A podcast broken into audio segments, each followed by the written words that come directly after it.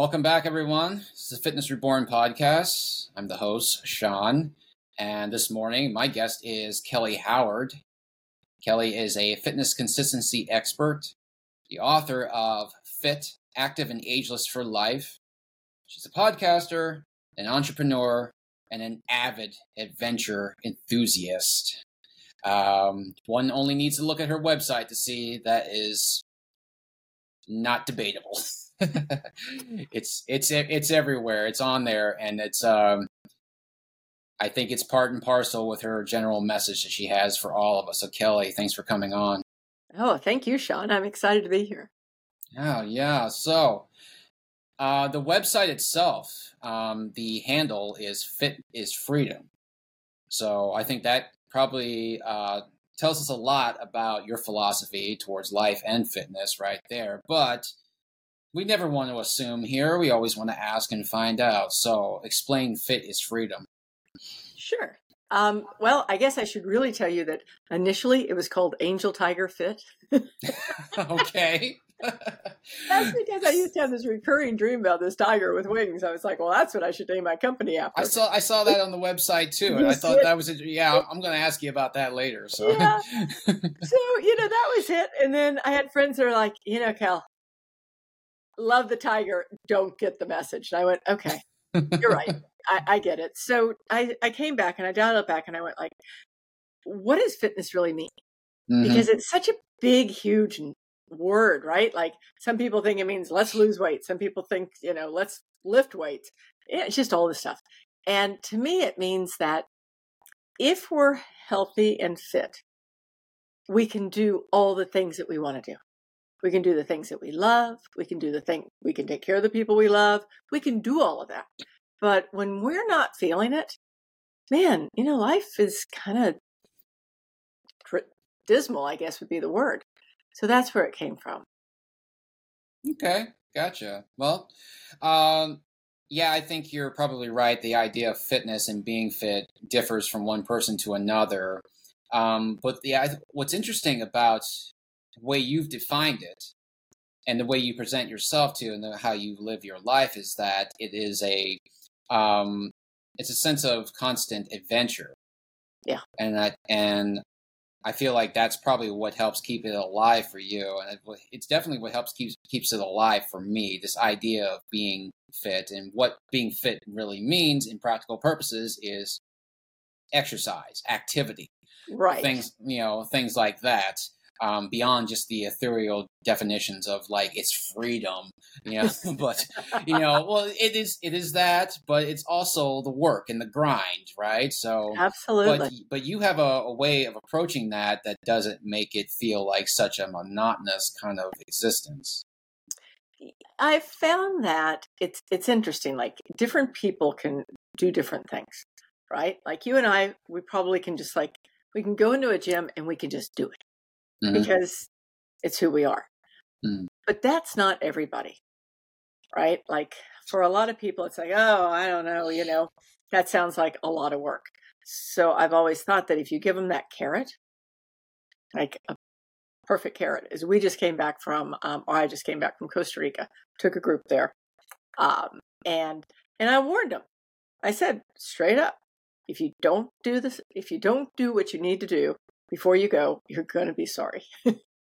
and it was it was a tough trip actually. Um, the person who put it on for me is like, "Wow, we've never put on a trip that hard." But hard being hard hikes, mm, rafting, you know, rappelling, doing all the things, right? Mm-hmm. But nobody came back the person they left there. They were all different because they had just achieved something they never thought they could do. And a lot of people just don't realize what they can actually do until they try it.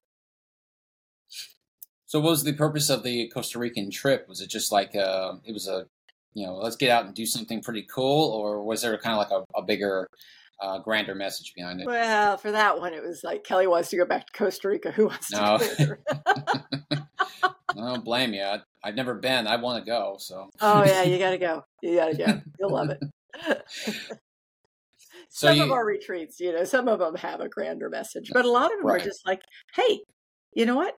You two can keep up, but you gotta you gotta do what you need to do now, to be able Mhm. to do everything that you want to do. So, what do you do on your retreats? So they all vary a little bit, but Mhm. usually there's some kayaking or rafting. There's some hiking, usually a lot of hiking. Um, some of them are bicycling trips. A lot of them have yoga involved. They Mhm. have um, massage, of course, because everybody wants massage and good food. So, you know, it's kind of like looking at life as what happens when you make it into an adventure. Yeah. Okay. So, all right. So, uh, is this the part of the retreats? Is this part of something that you generally offer with your clients here? Um, or I guess I should generally ask, like, what what is it do you provide for your clients here? Yeah. If we were just talk, if we're just talking like just daily stuff. Okay. Good question. So, I am not a personal trainer. Okay. That's not what I do. Um, what I do do, though, is I work with people, mostly women, and we figure out what is it that you really want to be able to do. And given that, what do we need to do to get you there? So I bring in other people. You know, maybe I bring in personal trainers, maybe I bring in weight loss coaches, um, whatever it takes. We create accountability and we put together a program where it's like, okay, Seann, what do you want to do in six months? Where do you want to be? And how do we get you there? Because sometimes people are like, people will say to me, oh, I don't want to do this or I don't want to do that. And my belief is that you don't have to do specific things. You just have to do the right things, which basically is resistance, Mhm. um, cardio, and then mobility. so you're not a personal trainer, but what you are is like a facilitator. Yeah, that's a really good way of putting it. Okay. And Well, and that- you know, a cheerleader, believe it or not, like I was the last person to be a cheerleader in, in the, my world. Yeah, I'm a cheerleader. What brought around that idea? I mean, because a lot of people will say, "Well, I want to be in the fitness space. I want to be in the motivation, the wellness space. So I'll, get my personal trainer certification, and I'll work with clients." That's know, that's what I did. I, you know, I got the bug, and well, I've been active all pretty much all my life. I got the bug, and I said, "Let's let's make this official. Let's get the certification, and then actually go out and do it." But you uh, you didn't do that. You kind of took a different approach. No, I. So my whole life has been like starting and selling companies. Mhm. That's what I've always done. And my last company was an outdoor adventure club company, outdoor adventure Okay. membership. And when I did, was just selling that company, I was just at that point where I needed to sell it. Um, and I got up one day, or I couldn't get up one day. I was in so much pain. Like I literally like crawled to the bathroom, crawled back to the bed, and did a little reassessment. and the reassessment was I had reached a point in life where I was thinking that I could still just dial it in, right? Like I could work my butt off all week long, 50 hours, 60 hours, and then go out and, you know, do weekend warrior. And my body was like, can't get away with that anymore, Kel. Just can't do it. What that made me start thinking was that I knew everybody who was doing that. Like all the people who were in, you know, own their own business space, hmm they were almost all doing the same thing and just work, work, work, and hoping, hoping that body was going to hold together until they retired or whatever they did, right? Right. And and so I thought, well, it's really not. It's a it's a mind piece. It's a mindset piece more than anything. So if I can get people to start looking at their fitness as part of them, hmm you know, not just like let's see how far our bodies can go before we can't do it anymore. Because I was what I used to call a fitness flipper. I would do triathlons until all of a sudden um, something would kick up and I couldn't run. So then I would start, you know, I would flip over and start doing the kayaking. And, you know, I was constantly doing this because I was always trying to find that next thing my body would put up with. hmm And so I went, what if we just looked at everybody in one piece, like as a whole, and figured out what's holding you back? Because a lot of times, you mentioned the word motivation, right? A lot of people say, oh, I'm not motivated. It's not true. Um, motivation is a learned skill, it's not something we're born with.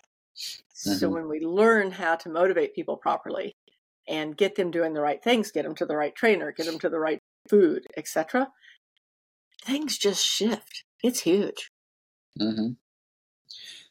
That word motivation, it's you know kind of taken on. It's kind of used as like almost like an obscenity these days. You know, it's Right. like, well, you know, no one wants to say the word motivation. Now the, the dominant word now is discipline. You know, I don't know if you you listen to Jocko Willink at all, or if you know Yep. even know of him. You know, discipline is freedom thing. There's that word freedom. Right. um, you know, almost like there's a suggestion that people are not people are shackled in some ways, and so we're we're now really emphasizing this idea, this concept of being free, of not being um, defined in any other way other than your own definition of yourself. There, um, but it's a you know, motivation. It's not. re- I still use it, and I think it's a perfectly fine word. In my own in my own take on it is like, well, there's a place for motivation. There's a place for discipline. Um, you need the motivation to get the discipline. You can't just go straight to discipline. right. You Right. know, it's you need the jumping you need the jumping off point that is motivation. Now discipline has to take over because motivation will not sustain, but it's the fuel at least that get you there. That's Um, exactly right, man. You're yeah. on. Yeah, yeah, and Yeah. it's just uh, I never saw it as a dirty word, and I never saw it as a you know kind of like a you know flim flam kind of Right. uh, kind of word that people uh, use it uh, in today's world. But um, I guess uh, I guess uh, motivation for you has never been much of an issue. Um, because you just told me that you spent your life building a company and selling company and starting all over again. So you pretty much like to revert back to zero again and again. yeah, that is that is sad but true. I never think I'm going back to zero, but I always do. Um, yeah, motivation is one of those things. Like, I mean, I come up with games to play with myself to keep myself Okay. motivated, Yeah. right? Because there are days I wake up and I'm just like, oh, so over this. I'm not Mhm. doing it. And then you know you just have to go. Okay, well, Cal, this is my one of my motivations. Is like, okay, you can just give up, but first, just do this one thing, Mhm. right? you do that one thing and then you don't give up. Um, so it's. I will tell you that I've never had a problem with motivation, but I had this serious problem with um, scheduling. I guess is what I'm going to call it. Like like putting putting a tight schedule on my actions, life, everything I was doing. I used to think that that was the antithesis of freedom. Like if I had to have a schedule around what I was doing, then I really wasn't living a free life. Finally, I don't know when, let's call it 15 years ago, finally it hit me that by having that tight schedule, and when I say tight schedule, I don't mean like, you know, every 15 minutes, but having a very regiment, regimented, um, this is what you have to do today kind of thing Mhm. it suddenly made me realize that that was one of my big steps to freedom because then i got i was able to tick off the things that mattered Mhm. and and one of them that was a motivator for me really is is that learning that and really applying it Have you always kind of been this way too? Like even back in your uh, younger years, your your childhood? Yeah i've not- always been this way Yeah, yeah. So was this kind of uh I mean, I guess well, my bigger question is is like what what was life for you when you were coming when you were growing up? So it seems like I did notice also a story in your uh, or a little snippet in your website about a pony that you wanted when you were a kid. right and you, you I guess you managed to talk your mom into buying that pony, which um, if that doesn't foreshadow a life of a life of motivation and entrepreneurship and salesmanship, I don't know what is. And you talk your mother at eight years old into buying this pony. into buying Uh, this pony but the trick was was that i had to agree to um to clean the stalls Right. feed all the horses. So every day, like I mean, every day, twice a day, I was over there cleaning stalls and feeding horses. But Well, that's only fair, I suppose. That's only fair, Right? I suppose. If I'm going to buy the thing, you're going to take care of it. So, exactly, exactly. did you get? Did you end up getting more ponies after that, or more No. animals? No. She's the only one I had, and it's funny because I thought about I thought of something lately. One of my friends said, um, "What would your eight-year-old self be disappointed in?" And I went, "Well, the fact that." I don't have a horse. I have credit card. I have money. I don't have a horse. She'd be like, "What is wrong with you?" but I never did get another horse. So let's uh let's go into the that's interesting. Let's go into the dream about the tiger and the wings. Um, Now that's interesting. A, a, Freudian would probably go all day on something like that. Right. Um, but a wing, a winged tiger, a winged tiger with blue and black stripes is what I like. Yeah. Blue and stripes. Oh, man, you really you found you found the nuances in that website. yeah, I re- I really did. I looked into the about section there, and you know, it was uh, easy to go through because you didn't like publish a novel, which is what a lot of people like. It's like, uh, it's like come on, man, I don't need to know every little detail about your life to just know something about you. But either way, I'm digressing. the uh, the the uh, tiger with the wings. Um, I don't really know what to make of that, but I'm curious to hear what you think of yeah. a dream like that. And you've had it; it was a persistent dream too. Oh, it wasn't just. She it, still comes back. Oh, okay. So, so, it wasn't. Um, it can't can't be chalked up to like a uh, you know a weird, you know, eating something. Eating before, something weird. A, a pizza before di- or before bedtime or something like that. No, it happened again and again. Yeah, no, yeah it's so true, and and it's funny because I I think it started because I've always wanted to run, like I've always wanted to be a runner. I am like a plow horse, literally. Like I'm the worst runner in the world. But in that dream, I would, that tiger would show up and we would run and run and run and run through the forest, through the woods, everywhere, right? And I think that's where it started. But afterwards, I just found that, I mean, this tiger would just show up in, in dreams and I'd be like, okay, well, let's go play. Um, probably shows up more when I'm not playing, when I catch myself like working too much. And I'll notice that the dreams come back Mm-hmm. And and that's usually a sign to me to to lighten up, go have some fun, do something different. And yeah, but still shows up at times. When was it when did you first remember having the dream? Oh gosh, probably 20 years ago. Okay. Yeah, probably 20 years ago and and it was it was funny because at that point we had a big sailboat. Um and this tiger would be on the sailboat with me. I'd be like, well, that's random. and then um, eventually uh, the running started. And so, yeah. Hmm. That's that's just very interesting. I'm still just trying to wrap my head around that. Um, but you say it's kind of like a, almost like a guardian angel in a way. Probably, probably because a guardian tiger that tells me to get quit working so much and start playing some more playing yeah. some more. Okay, and that's pretty much what you have you've built your life around is the idea of play, isn't it? It is. To, yeah, yeah, yeah. So I think that's that's important because this idea of play, this philosophy of having fun in playing, does sustain you for a while. And you know the way you you know you describe yourself, you you kind of go back and forth in and out of different modalities and different sorts of exercises and you have this kind of adventurous spirit about it. Um, I've commented on this before on this program. Is like I'm kind of the same way, although not exactly like that. But I do, I dabble with things, you know, again, you know, in different ways. I kind of retweak things, and I kind of go in and out. I've kind of gone all over the fitness landscape in a way. I've done running, I've done biking, I've done, you know, strength training, I've done martial arts, yoga, um, just about almost anything you name it. Done it at least for a little bit, just kind of see where I can actually what I can actually get out of it. So right. I'm just that's where I kind of like where where I see like the uh, the utility of everything and trying to incorporate yeah. into something um, that could be useful to me. But what are your favorites? Favorites? Uh, well, the combat sports is favorite. Yeah. I mean, um, so I did kickboxing for a while, and you know I dabbled in boxing, and you know,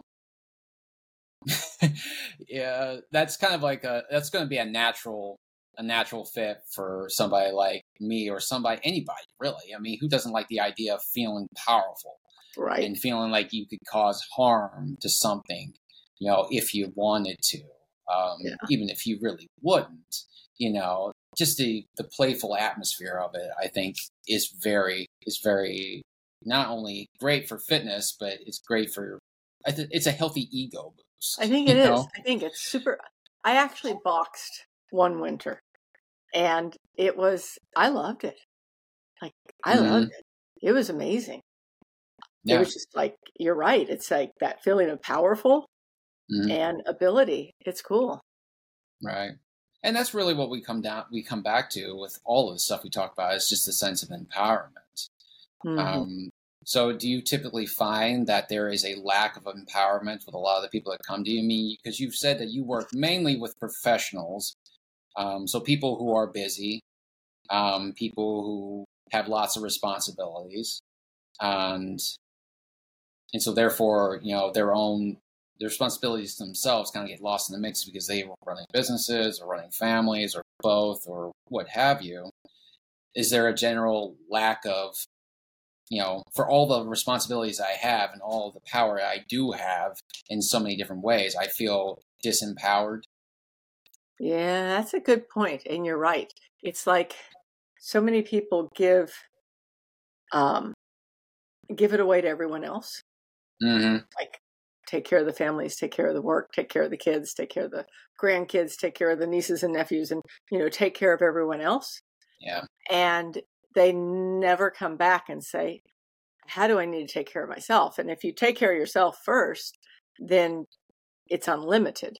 But when you when it's spread out to everybody else, you know, and and people they have to take care of their parents when parents get older, and it's just like Mhm. it's just nonstop, and and it feels sometimes um, I hear people say it feels selfish Mhm. to take care of themselves first.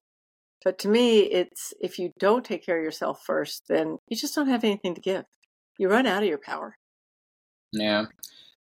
You think this country in general, this country being the United States, kind of makes that hard anyway? I mean, well, I mean, because we're not, there are lots of uh, societies out there that make it a priority to take care of like elderly parents. You know, multi generational Right. houses are nothing new.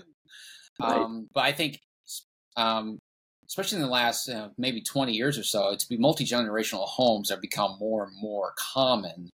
Uh, we've kind of like, there was a time, a long stretch of time, where it was like the idea, the American dream was to leave behind your family and go out on your own and establish your own life and Right. just kind of like, you know, kind of live in this own little orb of your own work, of your own making.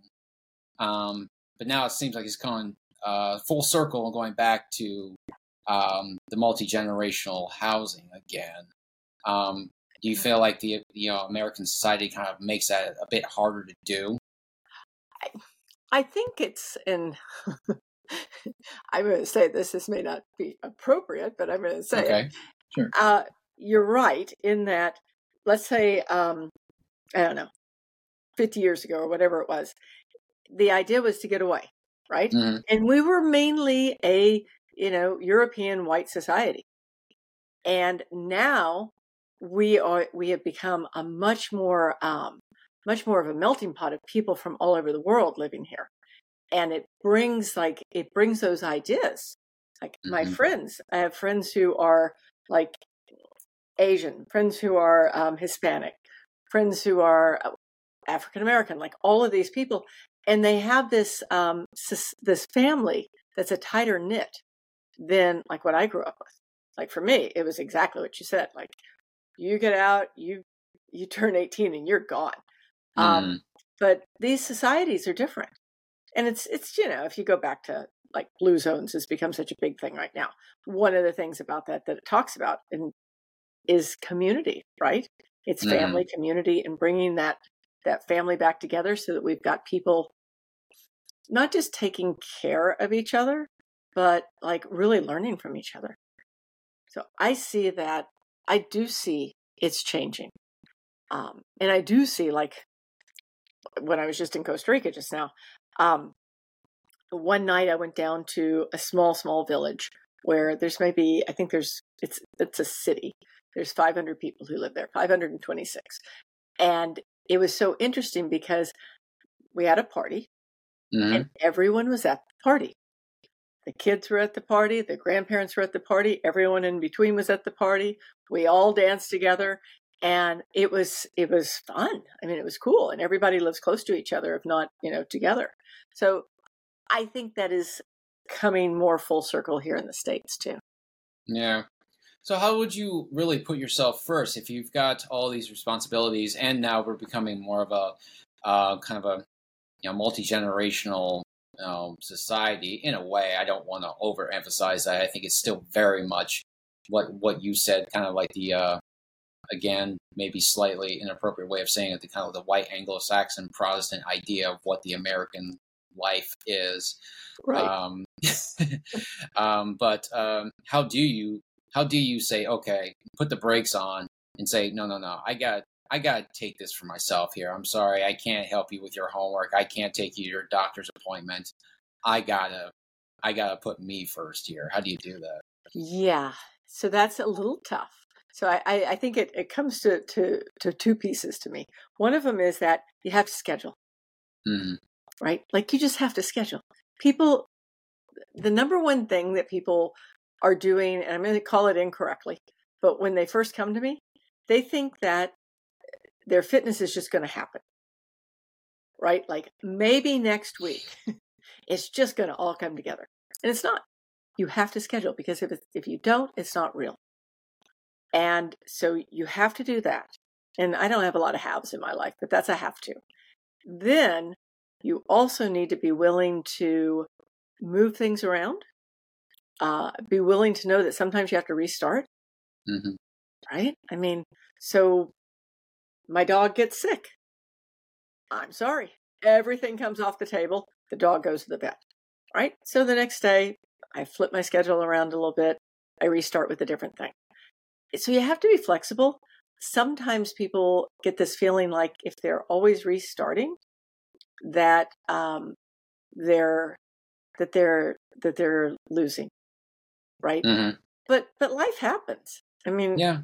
yeah, life's messy and and there are times in my life when I have been able to just nail that schedule like nobody's business. But it's also times when I was living alone, no dogs, no cats, nobody Yeah. around, it was just me.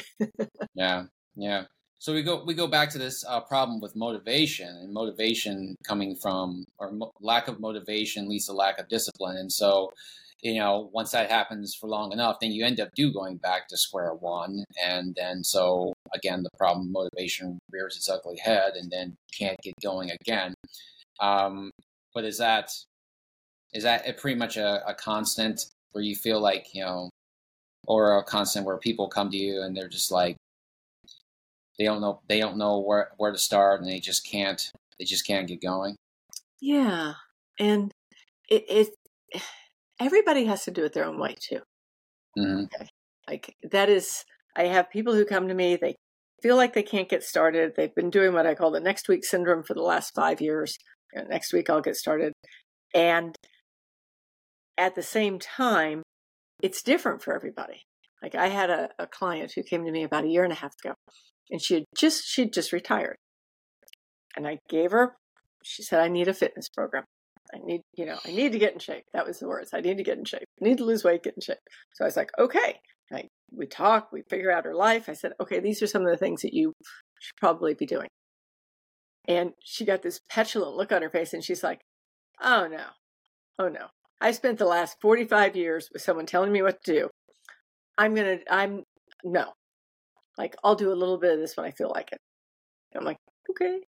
Uh, and, you know, we went back and forth for a couple of months. And finally, I just said, I said, you know what? I can't help you. I'm sorry. I really want to.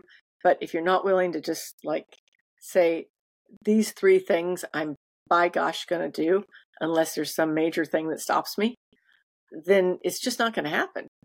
And so she refused to leave.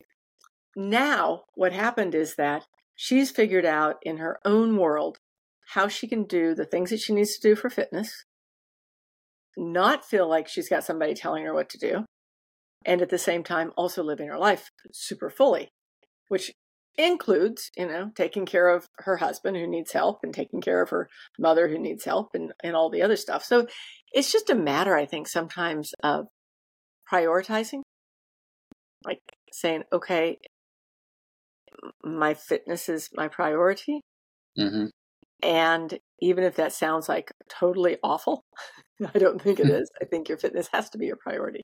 Because if it's not your priority, then what's going to happen? Um, right Yeah. But you're also uh, dealing with behavioral modification there too. Like you ran into It someone is. here who, who had a big aversion to being told what to do, and you know you could argue it's understandable after 45 years of being told what to do, but you know the difference here is that you can decide to not do it or not. You know this is kind of something you've done on your own choosing there. It is, Um, And I, I like calling it habit shifting hmm because if I tell somebody they need to change their habits, they're like, oh no, nope, forget that stuff. But if you're like, well, what if we shift these a little bit? And then you shift them a little bit more, and then you shift them a little bit more, and then all of a sudden, um, they're completely different. And their habits are completely different. Is there a point though where the shifting becomes excessive, where it is like, well, you've taken a you've taken a road, uh, and now you've just jumped to another one, and you've jumped to another one, you've jumped to another one. There's no con- again, there's no consistency here. You're not really getting anywhere. You're just kind of puttering in place because you can't make up your mind. Again, we're going back to this problem of discipline. Right. Um, so when should you change gears? Ooh. Um, I think you should change gears when you're not happy with your results. That's fair.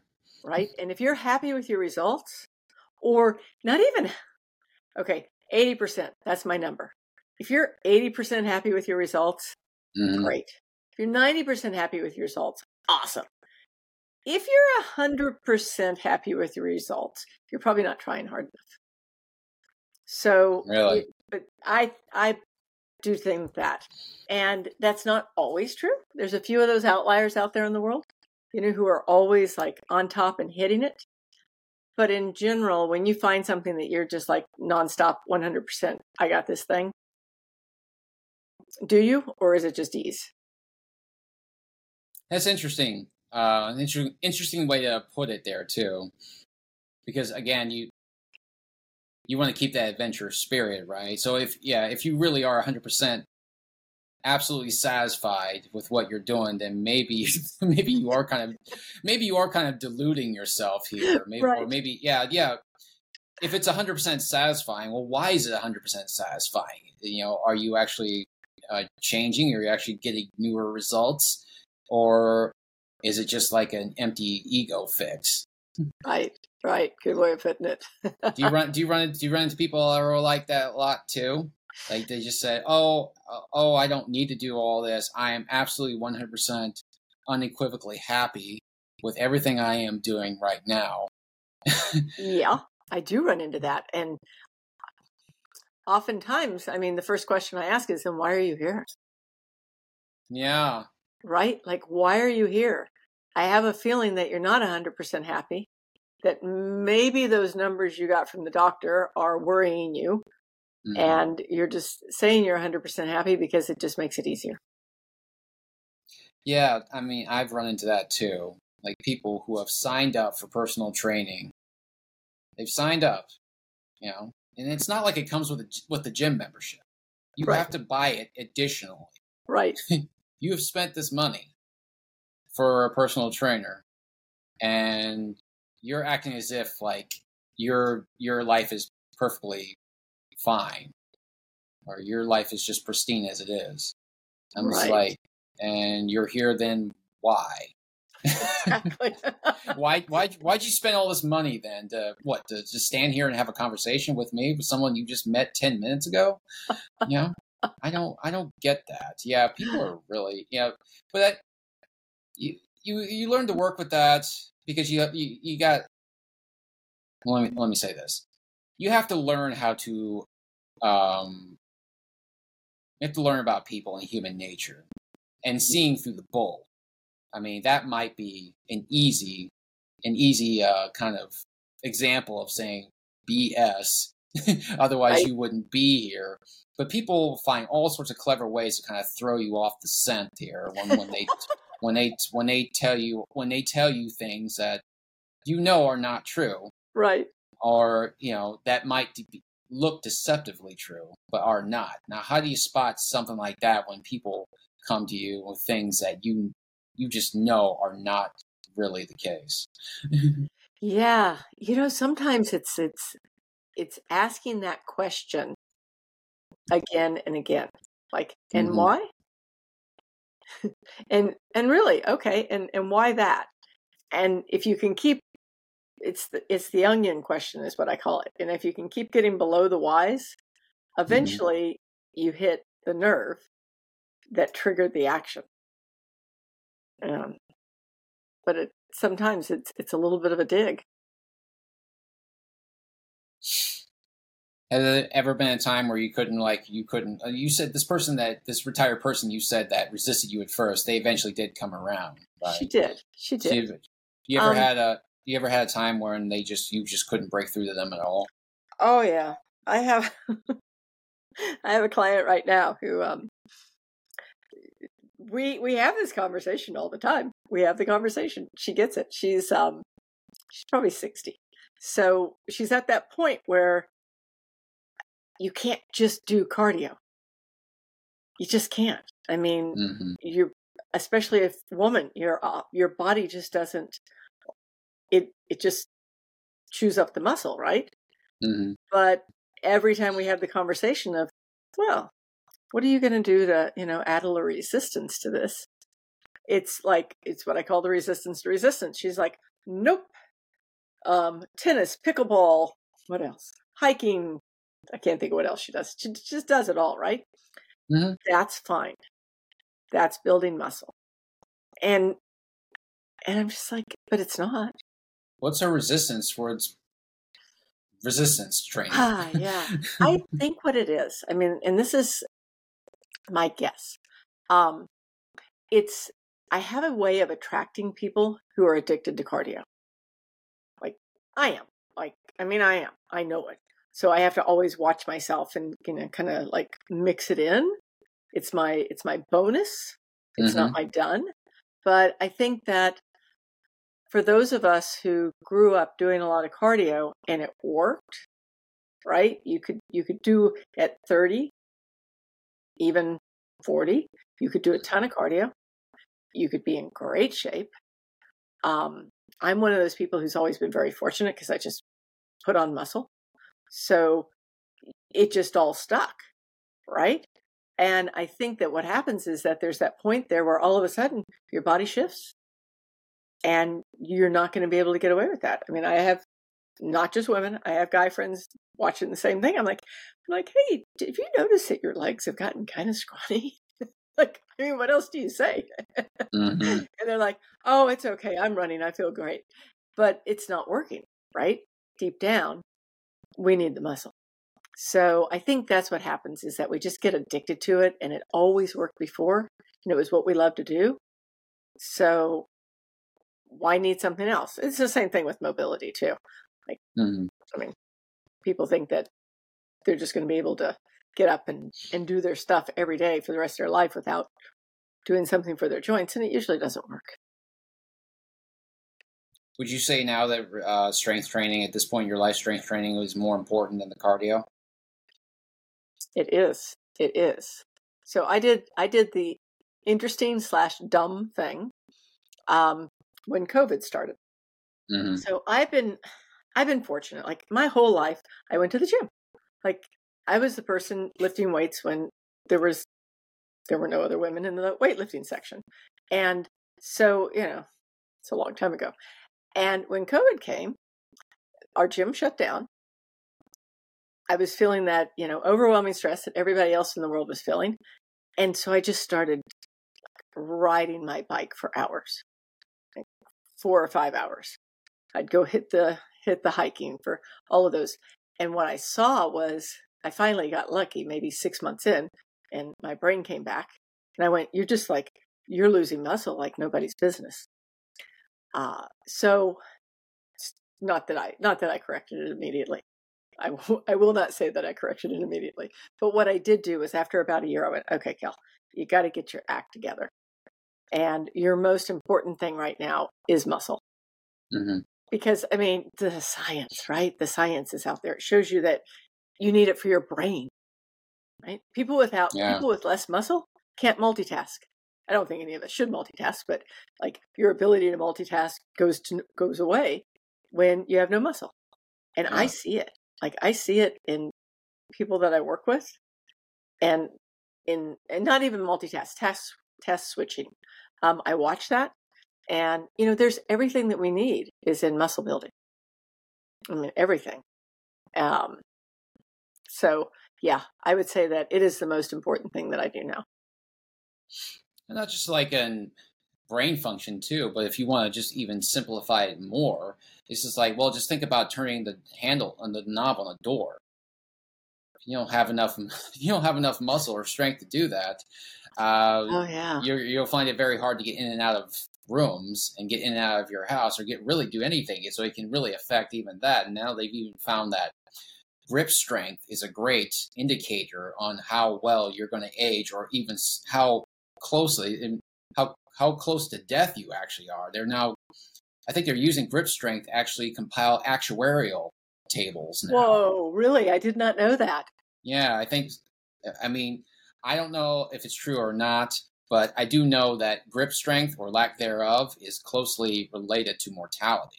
So um, I have a question about that when mm-hmm. you have um, grip strength like let's say you've got those those gripper things that you, mm-hmm. you work on your strength in your hands is that just strengthening your hands or is that helping with your mortality or do, or do you know you know I, mean? I, don't I, I don't really know i don't i've had those before and you know i've used them occasionally i never got big into it i couldn't just like sit there watch tv and just pump my hands right.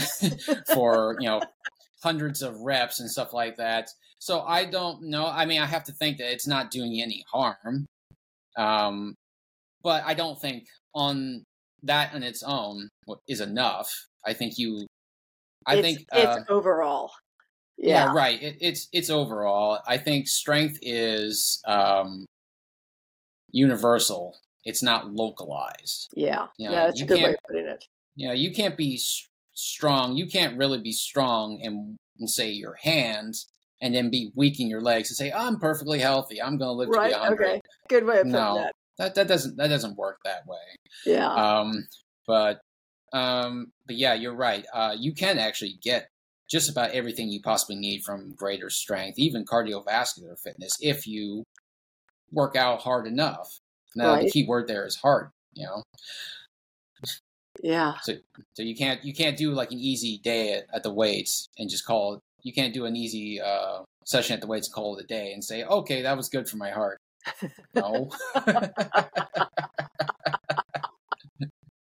Because you, you know you see people doing stuff like that. They're at the weights and they're just kind of like they're almost like they're flopping them around. Flopping like, them around and then you see the other side of it or people are picking up stuff that is too hard for them to actually do anything proper with and they're not they're not doing themselves any favor with that either so you yeah. want to find a healthy medium right oh, well that's why they need you know that's why we need people like you who actually know mm. right because a lot of people right. don't know and and and i you know i don't want to i don't want to judge but i will watch people at the gym and go oh man, I'd sure like to say something to that person, but I'm going to keep my mouth shut. Sometimes some of the things you see is just downright dangerous too. Yeah. Um, but I'm yeah, I'm the type of person I like to I like to go in quick spurts, quick hard spurts. You know, I don't like to drag it out. I don't these days, especially, I don't like to be there an hour, two hours. I was that type of person. I was there an hour and a half, two hours, and I don't anymore. I I see no attraction in that for me. Um, but that's kind of what a lot of people tend to walk away thinking is like you got to devote two hours of your life, six seven days a week to being in the gym. If this is the life that you actually want, if this is how you really want to uh, better your fitness. Um, where do you stand on that? Well, I have a lot going on. So mm-hmm. and so do most people. I want to I want to be as effective as possible. Mm-hmm. And the gym is not my it's not my social. Mm-hmm. Okay. I mean, there was probably a time when the gym was my social hour, but it's not now. So I'm in and out as quick as I can. Yeah. So sweet and effective workouts then. That's right? your that's your thing. That's your jam. That yeah. is. That is. No, I, I, yeah, totally. I mean, I, it's not social for me either. I'll even say this: I don't even have a gym membership. Really, I don't. Um, you know, during COVID, I kind of I had it and I got rid of it because it was COVID, and I was like, oh, okay, you know, I don't need to, I don't need to spend fifty dollars a month to go to a gym that's gonna, you know, put me in a taped off box and say work out in this space and nowhere else. Oh yeah. Oh, um, yeah. if it's yeah. even open at all. But I was like, no, no, no, I'm not, I'm not doing that. Um, but even now, and I guess now the what you might call the post-COVID world, um, if we're calling it that, um, I don't even have one. I do everything at home. Most of what I do is at home.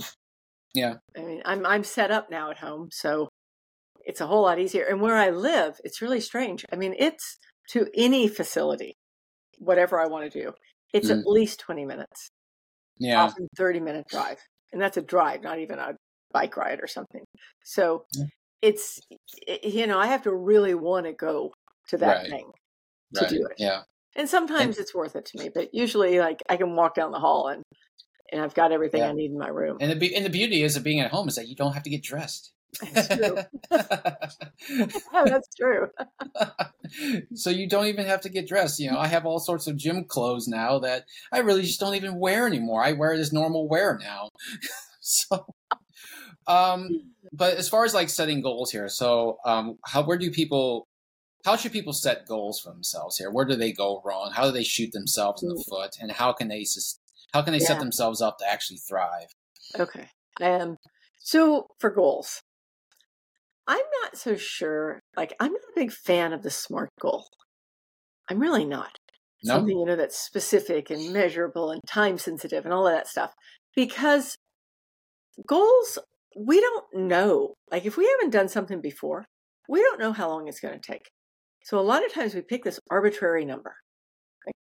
So, the arbitrary number is let's say that I'm going to I'm going to, you know, lose three inches in my waist and, you know, gain an inch in my arms in six months or three months. Usually it's a lot shorter, right? Three months. It's just a random arbitrary number.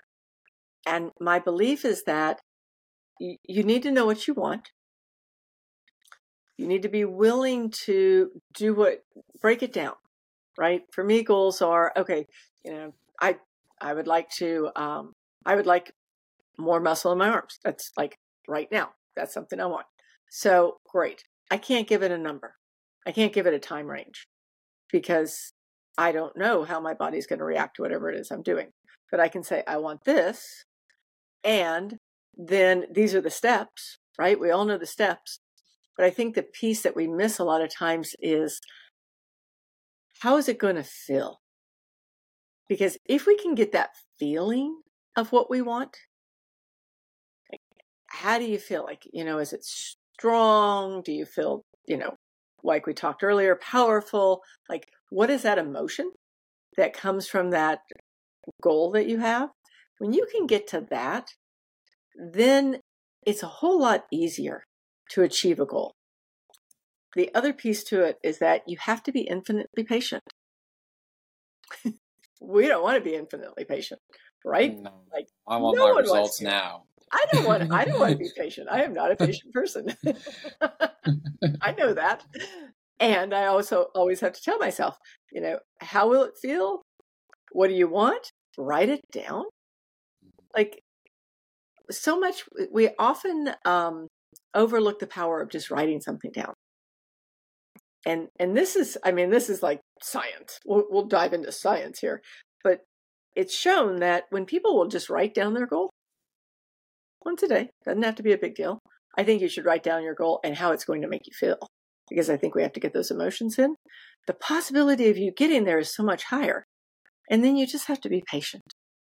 You have to do what you need to do and just keep going.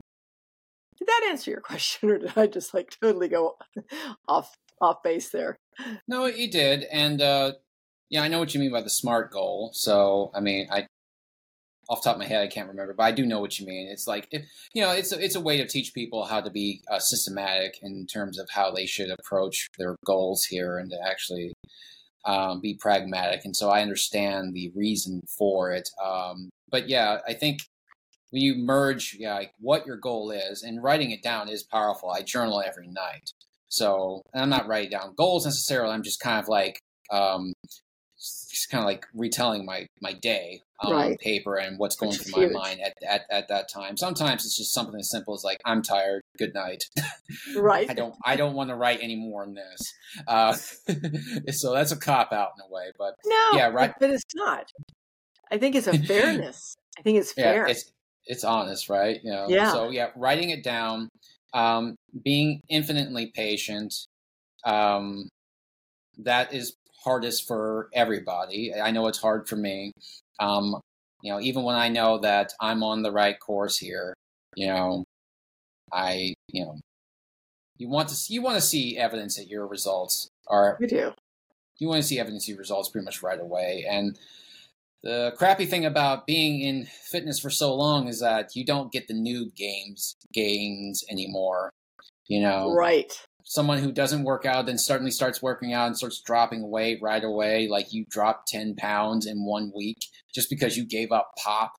Uh, I know. It's And- super exciting. and you you you uh yeah you limited you you cut bread and consumption and alcohol consumption in half and you gave up drinking soda uh and now suddenly the scale says you're down 10 pounds in the first couple of weeks that's a huge Yeah. motivator and i'm glad that happens because that does keep people going but when you've been in it for so long it doesn't come anymore unless you do something way outside of what you've ever done Right. Right. Yes. It's So- incremental. And you've got to be accepting of that. Mhm. Yeah. Yeah, you do have to be methodical about it too. So I'm glad you Yeah. brought up the the science of uh, the methodology behind a lot of it. But so the uh, the question in here is like, okay, so we get started here. How do we keep this fitness bug for life then? Ooh, that's a good one. Um, okay. To me, the what what gets us there for life is to have what I call North Stars. And Mm. North Stars are the things that get you excited. Right? They they they light you up. They're the things that you want to be able to do. They're the things that um, would be like a huge stretch if you could. Um, and they're the things that in everyday life matter which could be as simple as like i have a i have a client whose husband suddenly became very ill Mhm. and she said you know what i've always thought that my fitness was how i look and all of a sudden i just realized that i need to be strong enough to be able to help him when he needs it which is not a great motivator but it's a true north star right so it's it's finding those things that that always bring you back on track because we do get off track. I mean, we're people. We just, you Mhm. know, life happens, and all of a sudden one day you wake up and you realize it's been a week or two weeks or even three weeks and you're off track. What's going to bring you back? And when you have those things that are going to bring you back, and it could be, could be anything. It'd be like, you know, wanting to be able to take the kids and do cool things with them. Right? I mean, that's a big deal. That's a big motivator for a lot of people. And as people get older, it's an even bigger motivator to be able to do things with the grandkids. Hmm Because when you look around, a lot of our society over, let's call it 50, they can't do things. hmm And so, you know, having those things and, and you have to bring them back. I mean, you have to always come back to it. Could be like um, being a role model for somebody. My mother was my mother was an amazing woman. Like she was way outside her time. She was a fifth degree black belt when she, like in taekwondo. She was a yoga instructor. She was about the size of my little finger. And her favorite thing was having the little kids be like, "Oh, Master Joe, show me how to do this or how to do that." And she loved it. And so it was it was her thing. And it's just finding those things that give you that spark. You seem like someone that has a generally out uh, positive outlook on life. Is Is that true? I do. Sometimes people call me a little bit of a Pollyanna. Um, I do. Like, I think that I have my days, without a doubt. sure. I Well, have my days. But Yeah. in general, gosh, you know, there's just so much, there's so much, I mean, use the word, fun to be had, right? Like there's Mhm. just so much going on in life and, and it's, it's just interesting to me. People, the things we do, the adventures we have, the play we get to do. I think it's all fun, and it it matters to me. I'm I'm a much happier person when I'm positive. I do know that. Have you always been this way, or did you have to train yourself to be this way? Ooh, good question. Um, I was probably the surliest teenager on the face of the earth, Mm-hmm. without a doubt. Um, but somewhere in my twenties, I just I switched, and I don't know what did it. Probably early twenties. Maybe it was just like you know hormones finally got back in order or something. But yeah, since then I've been pretty pretty positive about things. And I'm also, I, I let me say this. This is a funny one, and this may not be the, this may not say the best about me, but I'm also very, very careful what comes into my world. I don't watch news. I don't listen to news. I find I know exactly what's going on in the world. There is no way around it. People are going to tell me what's happening. If something big is going on, I know it. But I turned off my news probably 30 years ago. And so and I'm very careful about what I read, what I watch. Like I do I do pay attention to what comes into my world. You ever find people people ever tell you that's a self deluded way to live? Oh yeah. So Yeah. you know what I do? I just don't hang out with them. But it's I, it's it's important to kind of uh, distinguish like maintaining your healthy your your mental health space and to make a, a, a distinction between that and just callous indifference to what's going on right Right. Right. And it's not that I'm indifferent. Um I'm really not. Like I live in a city that gets hit by hurricanes. What do I do? You know, I stay here, I help people. I mean, I'm not indifferent at all. Um but most things really I can't change them. And maybe that's it. Like if I can't change something, then why am I going to worry about it? And you know, if I can change something, I'm going to. that's fair that's Yeah. very fair kelly we have a closing tradition on the podcast Okay. where we uh, or I have the guests give the last word here. So, if you could leave people with one thing to remember and one thing only, what would you say it would be? So I think we're going to have to go with fun. Have fun in life. Have fun in life. There you go. No more better way of saying it than that. I know I definitely don't have as much fun as I could be having. So, take that to heart. Get find your fun where you can. Kelly Howard, thanks so much for coming on. Thank you. Thank you so much for having me. yeah it was a really fun conversation and all the uh uh i don't know i can't i can't really think if in the email if i got any social media links or anything like that or if you even have social media accounts um contact information um i'll put that in the show notes where people can get a hold of you if they want to um i always do that sort of thing but um yeah Okay. Thanks and again. if you want, um, this is something I always offer people if they would like. If you would like a free copy of the ebook for your clients or for your Mhm. listeners, I'll send Mhm. you a link and they can just download it for free. for Yeah. sure i'll put i'll put that in the show notes It's my book, but it's in ebook style. So, Yeah. yeah. for sure yeah send it over and i'll put that in the show link okay. All right. Well, thanks again, everybody, for listening. This is the Fitness Reborn podcast. My guest today has been Kelly Howard. My name, of course, is Seann. And I'll see you next time. Until then, train hard. Peace.